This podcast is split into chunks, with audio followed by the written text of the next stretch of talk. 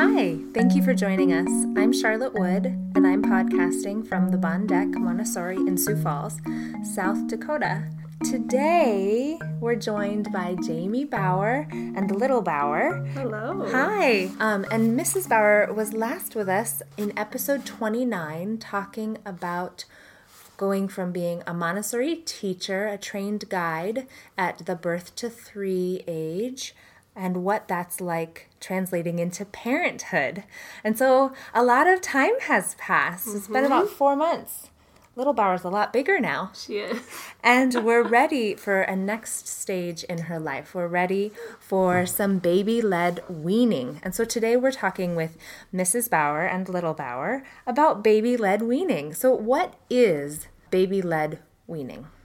You follow your baby's cues, and as they show signs of readiness to try exploring solid foods, you allow them the experience to feel and touch and smell and taste table foods with you. Perfect. And, yeah. Perfect.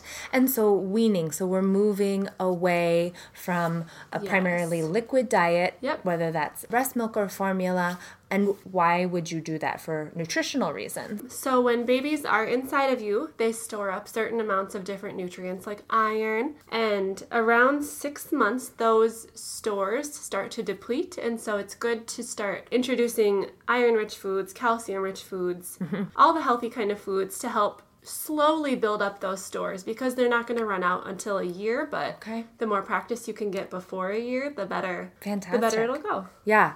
And so what are, you said when a child starts showing signs of readiness, mm-hmm. this is one of those great practical moments of following the child. Yep. So following the child in real life, what are those signs of readiness? So first and foremost, you want your child to be sitting independently, and with Little Bauer, she can sit by herself. She can't get herself into a seated position, but when she's sitting, she doesn't topple over. Okay. And it was funny to watch because we we were so eager to get started that when she was sitting with a little bit of assistance, we're like, oh, we'll give her some taste. And there was just no interest there. She, Interesting. She wanted to maybe look at it and feel it, but like mm-hmm. the concept of eating it didn't mm-hmm. really translate. And then it seemed like as soon as she could sit independently, then those just those skills that she needed mm-hmm. came hand in hand. Mm-hmm. Another sign that we look for is your baby watching mom and dad eat at the table, or like if your baby's sitting on your lap and you're bringing food to your mouth, they also open their mouth like, sure. oh, this is for me. Sure. And reaching for your food or your drink. Or, yeah. Yeah. So it's one of those mimicry pieces. Yeah. The same development that taught them how to start watching mouths and tracking mm-hmm. mouths in order to mimic mouth movement for speech. Yes. Mimicking mouth movement for nutrition. Yep. So that's fantastic. And what age was Baby Bauer when this started to happen? Right about six months. Six months. And yeah. what is there a range of when we might see readiness for this stage? Yeah. Most babies are going to be around six months. Some mm-hmm. families need to wait for that sitting piece until seven or eight months. Mm-hmm. And if your baby's got all of the signs, then like five months is okay. Mm-hmm. Yeah. Perfect. Just yeah, a month is a long time when you've only been here for six of them. Yes, exactly. Perfect. What were some foods that, that she started with? So we started with sweet potatoes. That was the first thing. And that was some, like a mild success. Uh-huh. And then avocados we've tried. Okay. And since then, she's had exposure to a lot of foods. Different soft fruits like bananas or pears. It's making faces. We've tried some eggs. She loves to like gnaw on a hard piece of bread, which feels good for those little teeth that are coming in. Yep. Um, and that doesn't, she doesn't really eat the bread, but, you know. Yeah, just different fruits and veggies. Mostly she really loves chicken and turkey. Wow. Yeah. A wide variety. Yes. And so it sounds like a lot of those things in common are texture-based. Mm-hmm. There's a lot of soft, easily digestible foods, yep. as well as some nice crunchy things to help with mm-hmm. other physical development that's happening, of developing a teething process and all of that. But at this point, are you introducing foods to, at six months, be supplementing nutritional needs? No. It's primarily to help with learning how to eat. Yes. Yep. Yeah. So the foods that are appealing and are good for learning the process, help to be successful. Mm-hmm. Wonderful. And so those are those sound like initial good foods. So sweet potatoes, uh, avocado, eggs, nice stuff to eat. Mm-hmm. Those also really sound like foods that I would eat. Exactly. Yeah. And so you didn't mention any any purees, any baby nope. food or anything. Everything is served to the baby kind of like in a finger shape, so okay. something she can hold on to okay. and have a firm grasp on it, as well as getting it to her mouth and mm-hmm. able to like gum off or whatever she can with the part that's exposed. Mm-hmm. So it's very independent, yep. not not foods that come on a spoon to her. Exactly. Yep. Perfect. And so when you make yourself a meal, yeah. what are you doing for her? Our goal, it's been really good for us to look at what we're eating and to say like, ooh, there's nothing in this meal that we could serve our child. That mm-hmm. means like maybe we need to be doing a little bit better for ourselves too. Yeah. And so we have tried to plan our meals and have it so that no matter what we're eating, there's just something that she can have also and not have to do something like separate or extra for her. Mm-hmm. So separate or extra, that sounds like you're looking for not only what kind of food, are there tools or accessories or, or anything that a parent would need to purchase in order to be ready to do this? No, it's just what you're eating, which yeah. is so good and so convenient. Yeah. Yeah. So is she sitting on your lap? It depends. If we're out at a restaurant, like we go out for Saturday breakfast, uh-huh. then she'll sit on my lap. But at home, she has a high chair mm-hmm. and... it would be so ideal to have like a small table that she could be supported at mm-hmm. and have food accessible on her small table. Mm-hmm. We just need to get on top of that. Yeah. For a family meal, for instance, if your family decides to sit down to eat dinner mm-hmm. together, if you had that small table available to mm-hmm. her, would you have... her join you at a big table, or would right. you have her sit at her own table while big people are sitting at a big table during that shared family experience? Yeah, I think the right answer would be that she would have her own table and we would have our table. Mm-hmm. Um, but I think there's also something to be said about the communal aspect of eating. And for right now, I think it is helpful for her to see us eating and mm-hmm. to see us experiencing food alongside her. Yeah. And so maybe when she hits a little bit more of that independent piece yeah. of being able to serve herself and sure. actually eat the foods rather than just experiencing them, sure. then I think a small table would be just fine. Yeah. Yeah.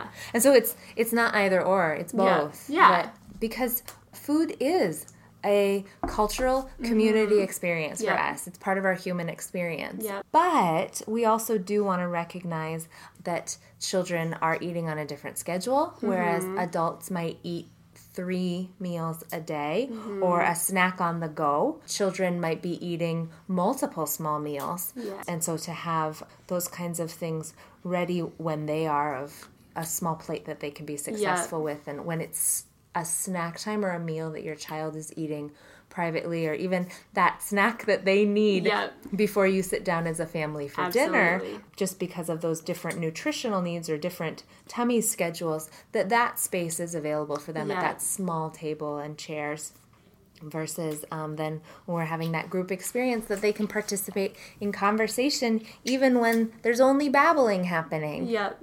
And so why why don't you include baby food, purees, things like that? So it is said to help with the development of the tongue, the mouth, the everything involved in digestion. Sure. This process of letting a child experience food from the front of their mouth to the back of their mouth mm-hmm. follows their natural development, mm-hmm. which is kind of something we do in Montessori. We don't give them something they're not ready for in terms of grasping or mm-hmm. in terms of cognition. Mm-hmm. There's nothing wrong with spoon feeding a child, but that neglects the, the front part of their tongue and their mouth, and it's teaching them that when something comes to the back of their mouth, they swallow. Mm-hmm. Whereas we spend a lot of our meal with pears being gagged out because sometimes it gets a little bit too far back. And yep. so her body's teaching her this could be dangerous. Yeah. Let's get it back out. Yeah. And so it's just following a more natural path for them. Sure. Yeah. Sure. So if something were pureed and smooth, that's a skill really that she's already mastered. Yeah. You know, with already having been on a purely liquid diet exactly. for six months. She yep. knows how to do that. And so this is the natural yep. next step. And so what are some benefits to baby-led weaning? Yes. So there are so many. Independence first and foremost, and we like that, being a Montessori family. Mm-hmm. She's able to feed herself and decide when she's done. Mm-hmm. So there's no pressure for her to eat or to continue eating.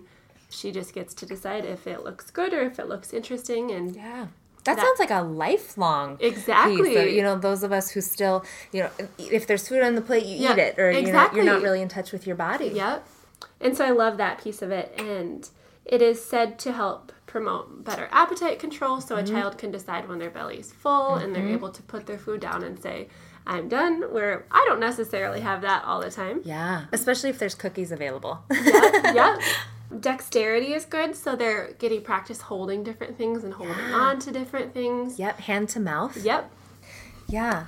So good nutrition. So yes. we're not focusing on nutrition right away, mm-hmm. but there will be that goal where at some point they're not getting most of their nutritional needs met from that from that liquid-based diet. Exactly. So when we get there, you're already ahead of the game. Exactly. You already know how to do this. Yep. And hopefully the exposure to healthy foods young means yep. a love of healthy foods older. Yeah, these things taste good. Yep. Wonderful. What kind of resources are there for families? Yeah, there are several blogs, websites, mm-hmm. um, articles online, but the mm-hmm. book that we, my husband and I have been reading is called Baby Led Weaning. Okay. And and that's um, by Gil Rapley and Tracy Marquette. Yeah. And th- for those of you who are reading along with us on the blog, um, we will include a link to that. Yeah. And so this this phrase, baby-led weaning, um, is not a Jamie Bauer phrase. No. That's a common common phrase that families could type into a search yeah. or ask their pediatrician or absolutely. Uh, midwife, anyone else who's involved in um, helping them raise this yeah. child and, and get some good resources. Yeah. Fantastic. Well, thank you so much for being here with us today. We can't wait to hear more progress about oh, yes. how this is going. All kinds of good stories. And it's wonderful to hear along the way of how this process of hypothetical mm-hmm. child in theory is translating into life at home, real life practice. It's so fun. Thank you.